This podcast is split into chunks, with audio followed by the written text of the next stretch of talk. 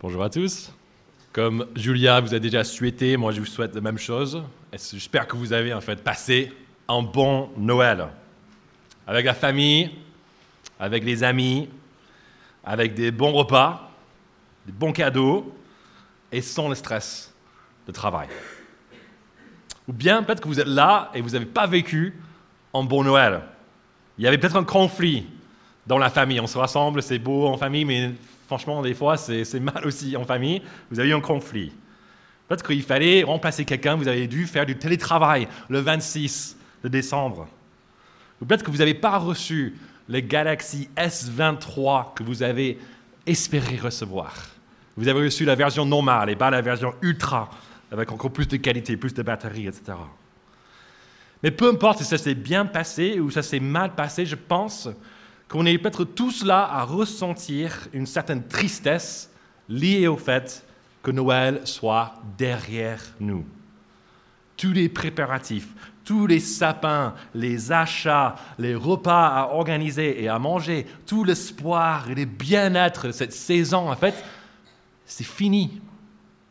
Noël a eu lieu et le prochain aura lieu dans 359 jours, 12 heures et 10 minutes. Mais est-ce qu'on doit attendre l'année prochaine avant de vivre l'espoir et la joie qu'on espère toujours vivre autour de Noël?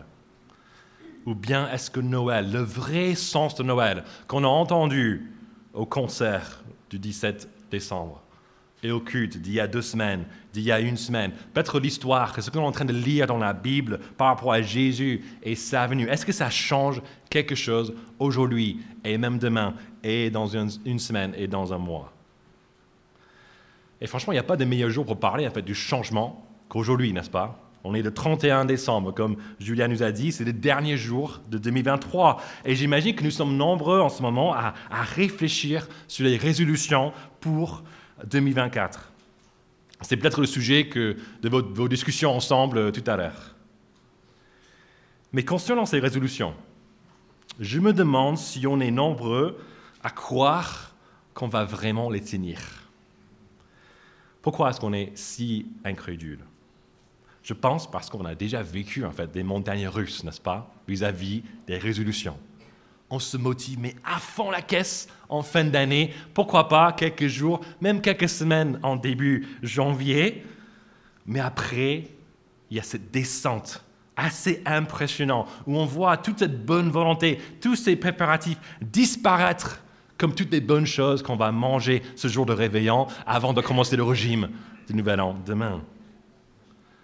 Mais est-ce que du coup nous sommes contraints de vivre encore une année 2024 qui sera un peu la même que ce qu'on a vécu cette année, avec un début ah, plein, de bon, plein de zèle, plein, de, plein d'envie. Mais en fait, on voit que malgré tout cela, les choses n'avancent pas. En fin de compte, on réalise dans un an, le 31 décembre 2024, que rien n'a vraiment changé. Après tant d'années vécues comme cela, on peut se demander si c'est même possible pour nous d'être changés. Et peut-être, grâce à cela, on a vécu ça année après année. On a juste un certain désespoir en nous, en entendant un peu le démarrage de 2024. On sait que c'est juste une année encore. On aura du mal, encore un mariage un peu compliqué. On n'arrivera pas à contrôler nos convoitises, notre colère.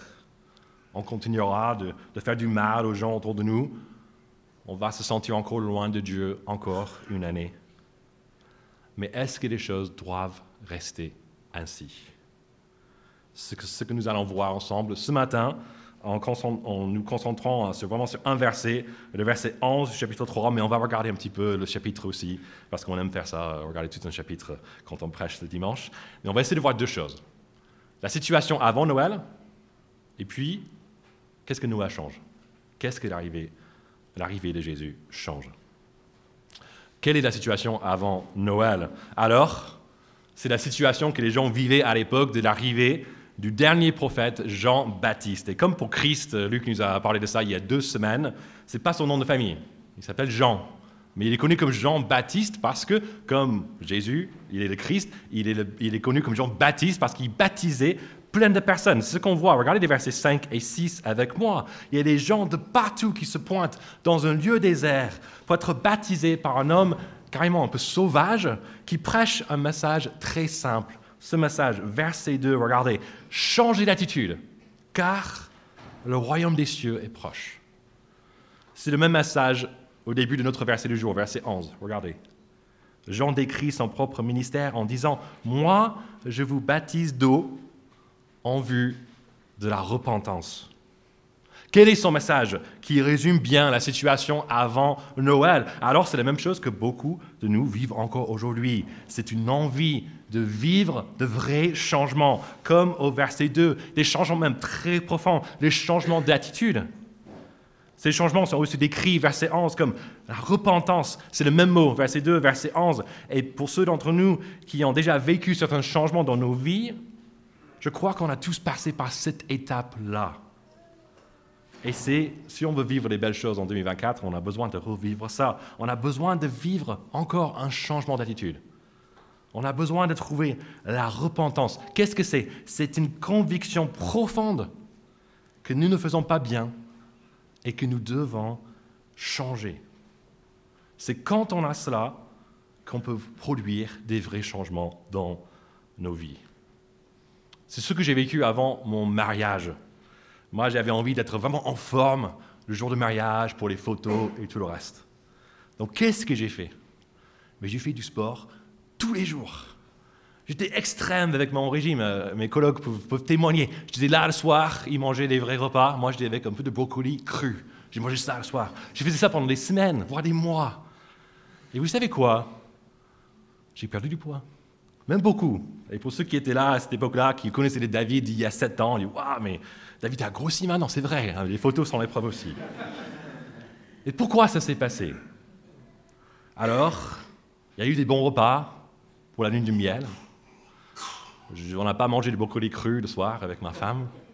Il y avait l'étape euh, parentale qui était un peu compliquée, moins de sommeil, moins, de sommeil, etc. Il y avait la période de confinement, il y avait moins d'activité, et du coup, je suis aussi. Mais, est-ce que c'est ça la vraie raison pour laquelle ça s'est passé? La vraie raison, c'est parce que j'ai perdu ma repentance. C'est vrai que les circonstances ont rendu la tâche plus compliquée, mais ma repentance n'a pas duré. Le changement d'attitude, la conviction que j'avais avant le mariage, je l'ai perdu, petit à petit. J'imagine que vous avez vécu peut-être la même chose avec peut-être la perte du poids, les régimes, etc.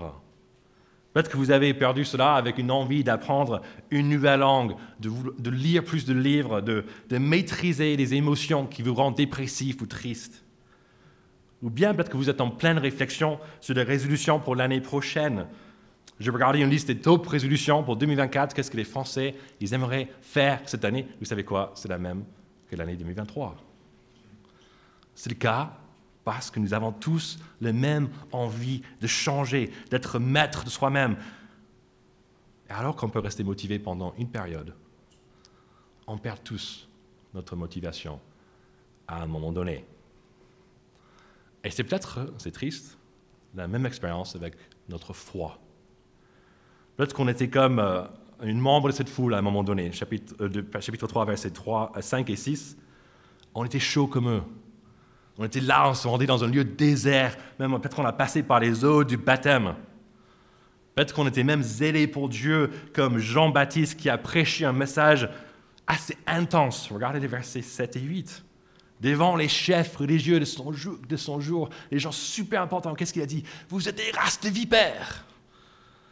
Peut-être qu'on n'a pas appelé nos collègues ou nos, membres de famille, etc., des serpents, mais on était quand même. On était zélés.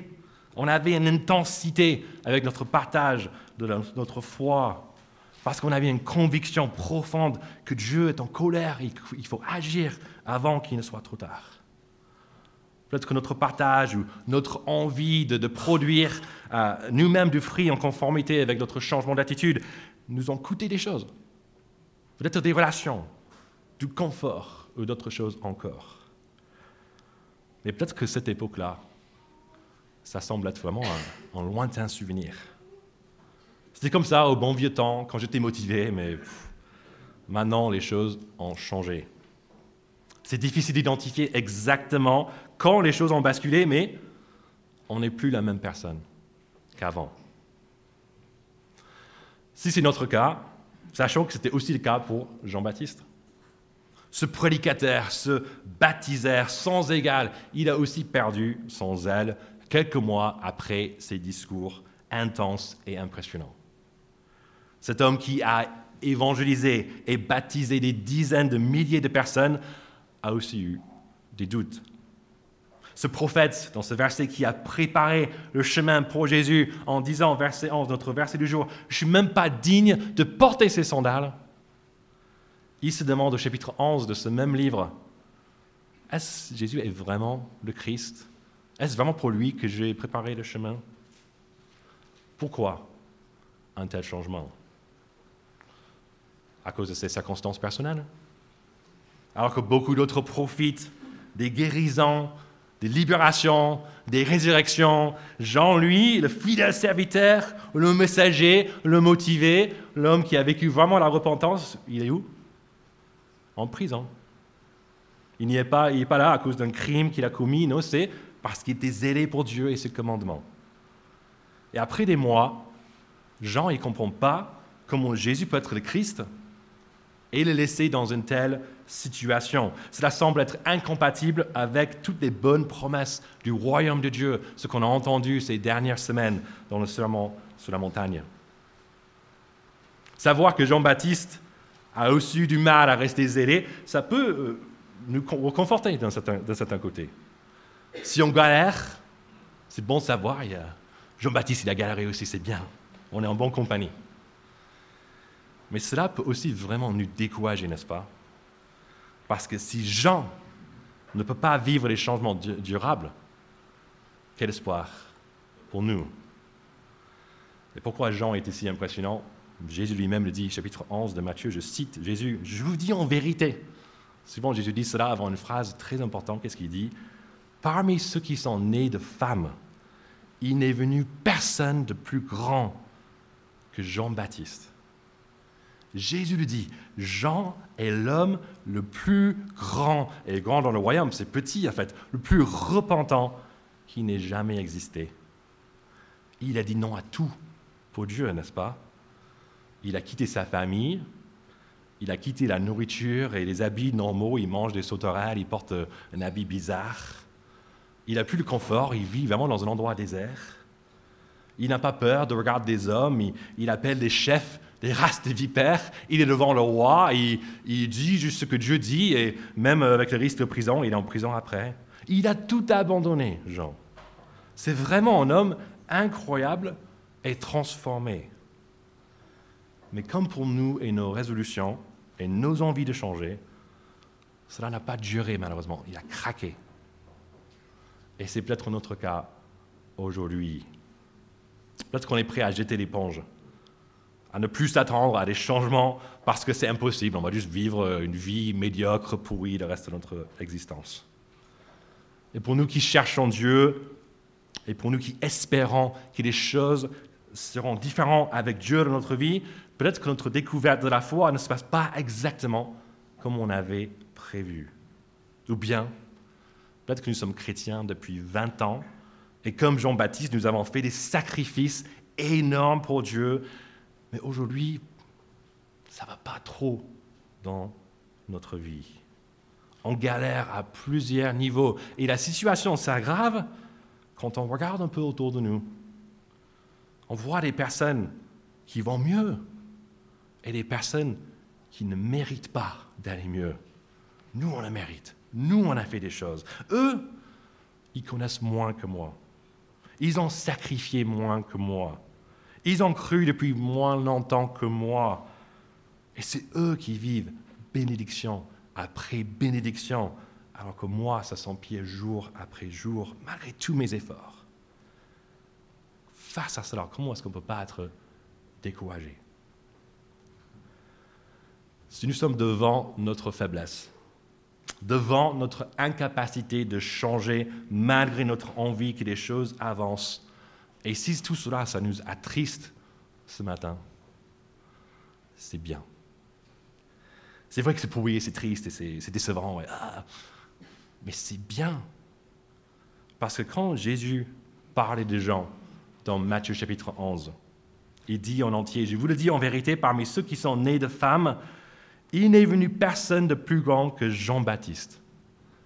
Cependant, le plus petit dans le royaume des cieux est plus grand que lui.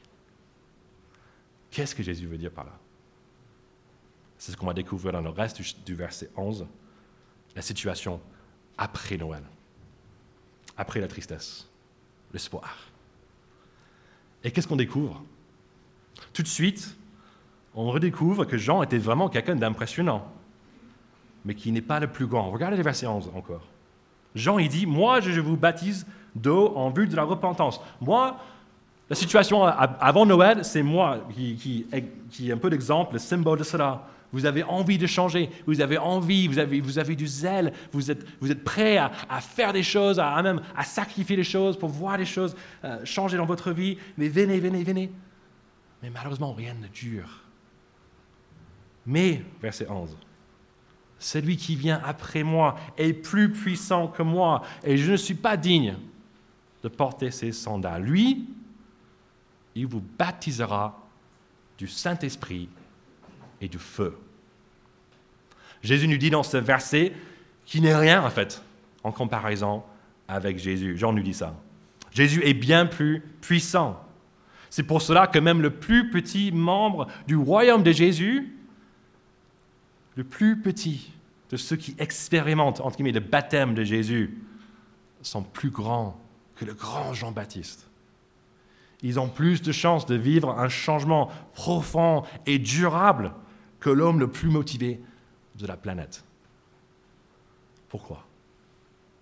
Parce que le baptême de Jésus n'est pas seulement le baptême avec l'eau et le zèle d'une repentance humaine, c'est le baptême du Saint-Esprit et de feu. Mais qu'est-ce que ça veut dire? D'abord, c'est quoi le baptême du Saint-Esprit? Alors, c'est l'accomplissement d'une des promesses, des plus grandes promesses de la Bible.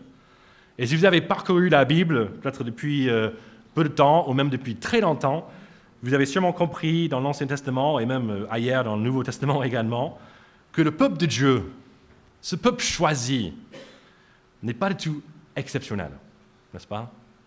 Ils sont un peu stupides, un peu bêtes, un peu oublieux, même beaucoup oublieux. Ils sont zélés pour une saison et après, euh, ils, lâchent tout. En gros, ils sont comme nous, s'il faut la mettre. Et Dieu n'en est pas inconscient. Et il réalise que s'il veut que son peuple soit vraiment changé, ça ne va pas se faire tout seul. C'est pourquoi Dieu promet à plusieurs reprises dans sa parole d'intervenir. Et on peut voir un exemple ensemble sur la page 558 de vos Bibles. Vous avez des Bibles comme ça.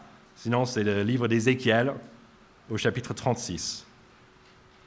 Donc la page 558, livre d'Ézéchiel, chapitre 36. Un des passages phares, peut-être avec Jérémie 31, si jamais vous voulez creuser un peu plus, où Dieu parle en fait de la nouvelle alliance, de ce qu'il va faire un jour pour son peuple, pour les aider. Ézéchiel chapitre 36, et je vais lire les versets 25 à 28. Dieu parle. Je vous aspergerai d'eau pure et vous serez purifiés. Je vous purifierai de toutes vos impuretés et de toutes vos idoles. Je vous donnerai un cœur nouveau et je mettrai en vous un esprit nouveau. Je retirerai de votre corps le cœur de pierre et je vous donnerai un cœur de chair. C'est mon esprit que je mettrai en vous. Ainsi, je vous ferai suivre mes prescriptions, garder et respecter mes règles. Vous habiterez le pays que j'ai donné à vos ancêtres.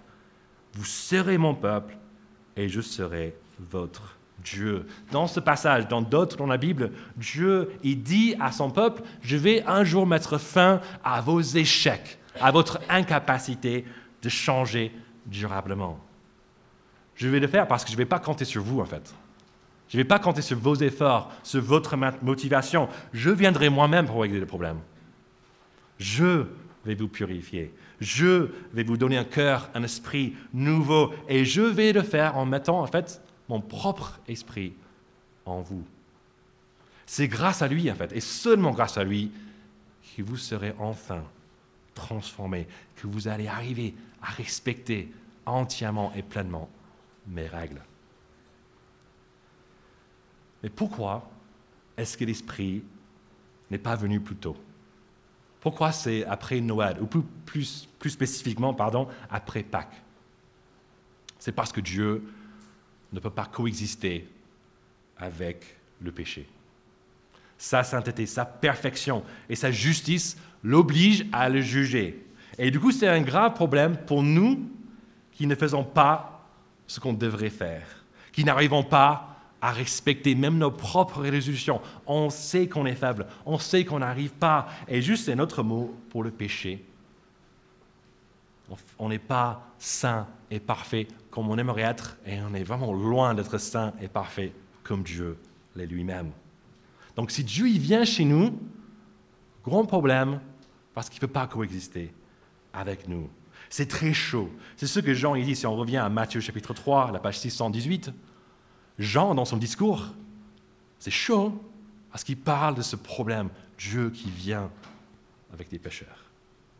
Mais si Dieu vient en chair et en os à Noël, s'il vit parfaitement et sans péché, et s'il meurt et ressuscite pour enlever les péchés de son peuple, alors là, les choses peuvent changer.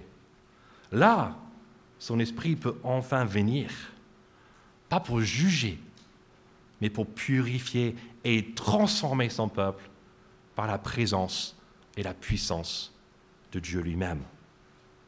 Et si vous voulez du coup vivre une année 2024 pas comme les autres, si vous voulez voir les choses avancer dans votre vie, il n'y a qu'une solution efficace qui va jamais vous décevoir. Et c'est le Saint-Esprit. C'est Dieu lui-même. Mais la question se pose, mais comment en profiter? Certains pensent qu'il faut passer par un deuxième baptême. Il y a un baptême d'eau, baptême de l'esprit. Il y a peut-être une cérémonie spéciale pour le recevoir. Mais ce n'est pas ce qu'on découvre dans les promesses de l'Ancien Testament, ni dans le discours de Jésus lui-même sur l'envoi de l'Esprit, ni dans Acte 2, quand l'Esprit est déversé le jour de Pentecôte. L'Esprit Saint est un cadeau de la part de Dieu qui donne sans hésitation à tous ceux qui répondent au message de Jésus avec de la repentance et de la foi. Donc la repentance, cette envie de changer, d'avoir Dieu pour maître et bonne. Jean-Baptiste, c'est un très bon modèle pour nous. Jésus n'a pas dit il est grand, mais vous êtes plus grand. Il a dit mais il est grand, il est démotivé. Son problème, ce n'est pas vraiment un problème. C'est juste c'est le timing. Il est mort avant moi. Donc il n'était pas là pour l'arrivée de l'Esprit. Mais cette motivation-là, c'est très, très bonne.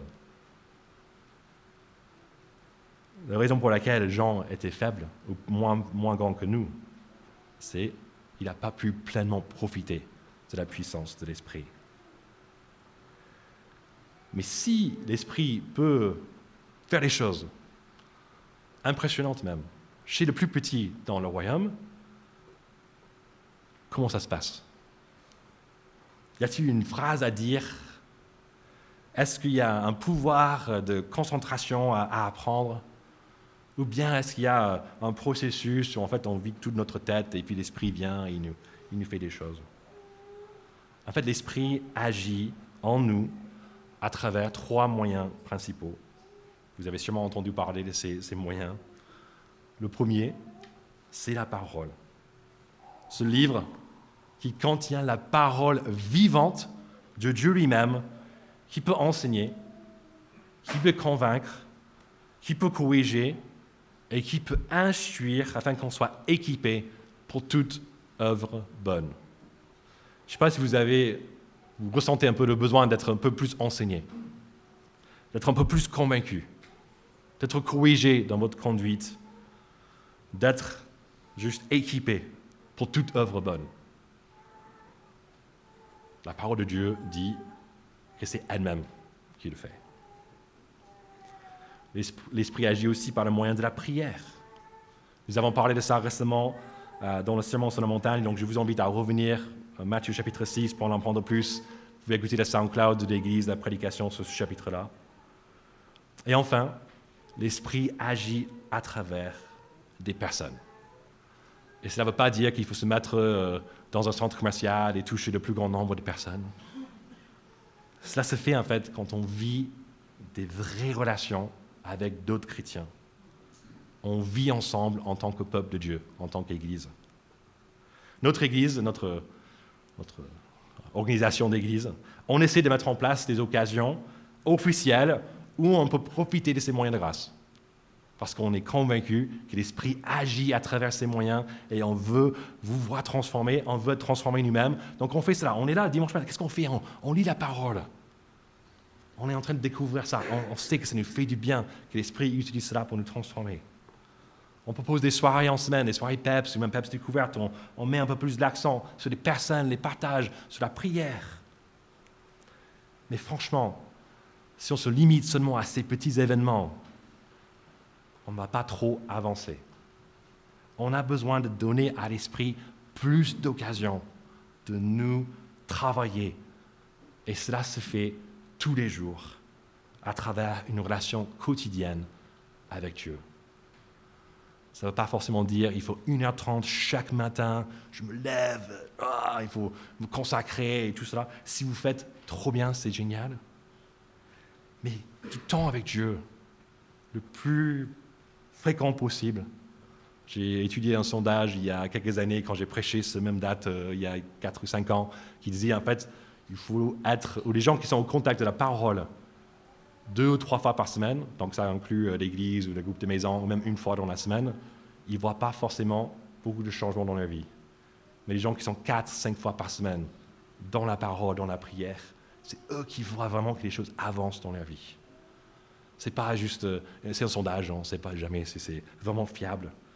Mais de votre propre expérience, si vous pensez quels étaient les moments où j'ai le plus avancé avec Dieu, si vous êtes chrétien, ou si vous êtes en découverte, et vous êtes en train d'apprendre n'importe quelle compétence. Mais en fait, quand est-ce qu'on peut vraiment avancer? On joue la guitare, 30 minutes par semaine. On ne va pas trop avancer. On prend la guitare tous les jours, pendant quelques minutes, des fois une heure parce qu'on trouve vraiment du plaisir là-dedans. C'est là où on, voit les choses avancer. Donc on a besoin de vivre quelque chose de quotidien avec Dieu pour découvrir sa volonté dans sa parole et pour parler avec lui comme avec notre Père. Et on a besoin de faire cela avec d'autres personnes aussi, qui nous connaissent vraiment et entièrement. C'est ça le moyen de grâce des personnes. Et ça ne se, fait pas seulement le dimanche matin 1h30 le mercredi soir. Si on découvre la foi chrétienne en ce moment, ou si on est chrétien depuis longtemps, l'invitation a changé. Cette envie, vous voulez, changer L'invitation est là. Et en fait, les moyens sont les mêmes pour tout le monde. Il n'y a pas les trucs, ah oui, vous êtes chrétien depuis 10 ans, ah, vous avancez dans une autre étape. Non, c'est les mêmes moyens. La question pour nous est donc très simple. Est-ce qu'on veut changer? Est-ce qu'on est prêt à se repentir, à vivre encore moins pour nous-mêmes et plus pour Dieu? Et est-ce qu'on croit que l'Esprit peut vraiment nous transformer? Et est-ce qu'on croit qu'il peut le faire à travers sa parole, la prière et les personnes? Notre réponse à ces questions. Est oui. Je nous invite, je me mets dedans aussi, à nous organiser. En cette fin d'année pour voir comment on peut mettre ces trois moyens de grâce au centre de notre année 2024. C'est le moment par excellence de réfléchir à ça. Avant de faire la fête avec des amis, vous avez l'après-midi, réfléchissez un moment. C'est votre vie. Est-ce que vous voulez vivre les choses l'année prochaine? Choses avec Dieu. Pour réfléchir au plan de lecture de la Bible. Lequel Est-ce que je le fais? Comment je m'organise? Pour ma vie de prière. Est-ce qu'il y a un moyen d'organiser organiser ça un peu mieux? Et comment est-ce que je peux vivre avec des gens de l'Église? Et pas juste me contenter de 1h30 à PEPS, mais de voir ça comme un petit tremplin pour passer des, soirées, des moments ensemble où on, dit tout ce qu'on a, tout ce qu'on a fait. On vit vraiment l'Église avec des gens. Et si vous êtes un peu à sec avec des idées, n'hésitez pas à discuter ensemble de cela. Peut-être au début de votre fête de réveillon. Ah, qu'est-ce qu'on va faire cette année? On peut avoir plus d'idées en faisant cela. Et on peut aussi peut-être mettre en place une petite veille bienveillante avec d'autres personnes aussi. Je veux bien terminer en parlant du dernier mot de notre verset du jour. On n'en a pas parlé. Jean dit que Jésus baptisera, verset 11 du Matthieu chapitre 3, du Saint-Esprit et du feu. Comme pour l'Esprit, qu'est-ce que ça veut dire, baptême de feu? Je ne sais pas quelle est l'image qui vous vient à l'esprit maintenant quand vous pensez au feu. Bon, cette saison un peu fin d'année, Noël, etc. Moi, je pense à quelque chose d'assez agréable, autour de la cheminée avec la famille, on se chauffe un petit peu. Notre, on pense au feu de notre, euh, notre four, notre cuisinière qui va nous, faire du, vin chaud euh, ce soir, ou j'en sais rien. Quelle est votre image? J'aimerais bien vous dire, en fait, c'est exactement ça dont Jésus parle ici. Il parle de ça autour de la cheminée, mais c'est trop bien, avec l'esprit. Ah. Mais est-ce que c'est ça dont Jésus parle au verset 11 Hélas, ce n'est pas ce qu'on découvre dans la Bible quand on regarde ailleurs. Quand on fait cela, on découvre, quand on parle du feu avec, Dieu, ça représente principalement deux choses. On voit déjà une de ces choses au verset 10, au verset 12, le verset qui précède, le verset qui suit. Jean, il est, il intense là. Qu'est-ce qu'il dit? Il parle du feu, du jugement de Dieu. C'est un Dieu saint qui est justement en colère contre ces créatures qu'il a rejetées. Le feu du jugement.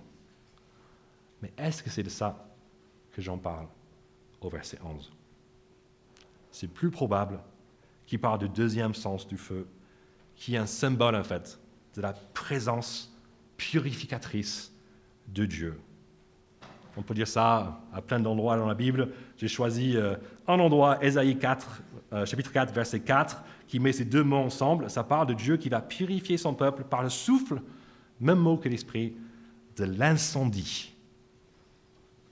Quand même, le mot incendie, ça ne fait pas rêver, n'est-ce pas? Ce n'est pas très plaisant. Et ce qui arrive au peuple de Dieu après cette prophétie d'Ésaïe, c'est pas du tout agréable. Mais Dieu veut que son peuple soit exclusivement son peuple. Et il veut cela pour qu'il puisse être pleinement leur Dieu. C'est pourquoi il doit et il va enlever toutes les impuretés de son peuple. Comme l'or qui est purifié par les passages au feu, Jésus fait la même chose pour chaque membre de son royaume. Comme un bon parent qui discipline son enfant pour le bien, Dieu conduira ses enfants sur un chemin qui va les aider à compter plus sur lui. Et c'est là, cela n'est pas forcément ce qu'on désire. Quand on regarde cette liste de top résolutions pour 2024, qu'est-ce qu'on trouve? Qu'est-ce que nous on veut? Première résolution, on veut passer plus de temps pour soi. Qu'est-ce que Dieu veut? Dieu veut qu'on passe plus de temps avec lui et pour lui. Qu'est-ce qu'on veut? On va faire des économies pour dépenser les choses sur nous-mêmes, pour les meilleures vacances. Qu'est-ce que Dieu veut? Pas trop si qu'on fasse des économies, mais qu'on donne ça aux pauvres, comme on a vu dans le sermon sur la montagne, qu'on donne à l'Église, qu'on donne pour euh, les gens qui sont dans le besoin. On veut mieux s'organiser pour avoir plus de temps pour soi. Qu'est-ce que Dieu veut? Peut-être qu'on s'organise aussi, mais encore pour que ça soit pour lui, pour son royaume, pour l'avancement de son royaume. On veut diminuer le gaspillage alimentaire. Je pense que Dieu veut ça aussi, c'est cool. Il ne veut pas qu'on s'arrête là, aux aliments qu'on mange, mais qu'on arrête à gaspiller aussi notre temps et toute notre vie. On veut se mettre au sport. C'est bien, c'est utile. Mais Dieu veut qu'on se consacre à quelque chose qui est encore plus utile, à l'entraînement spirituel, parce qu'il désire avant tout notre sainteté. On va être moins connecté pour profiter de la nature. Je pense que Dieu n'est pas contre cela. Mais il veut qu'on voit la création comme un moyen, pas juste dire Ah, c'est beau dans la forêt. Mais regardez mon Créateur qui est incroyable et magnifique. On veut être plus avec nos proches. Je pense que Dieu, il est, pour cela aussi. Mais il veut aussi qu'on leur parle des, gens, des enjeux éternels et spirituels, comme Jean-Baptiste fait. Faire partie du royaume des cieux veut dire exactement cela. On ne fait plus partie de notre royaume. On ne fait plus partie du royaume de ce monde. On a un autre roi. Apprendre cela et vivre cela jour après jour, c'est chaud comme le feu, n'est-ce pas? Et alors qu'on a déjà peut-être donné beaucoup, Dieu, il demande toujours plus. En fait, il demande tout, il ne sera jamais satisfait. Mais il ne demande pas tout pour nous accabler sous un fardeau douloureux. Non, il nous demande tout parce qu'il a quelque chose de bien meilleur à nous proposer. Un royaume des valeurs incroyables qu'on désire tous, qu'on a découvert ces dernières semaines dans ce sermon sur la montagne. Et aussi, il nous donne la capacité, par son esprit, de vivre déjà ce royaume et ces changements dans notre vie et à espérer, à rêver d'un jour où on va vivre ça pleinement. Tout ce qu'il nous demande est d'avoir l'envie de changer et de croire que grâce à Noël et l'arrivée de Jésus, tout peut vraiment changer.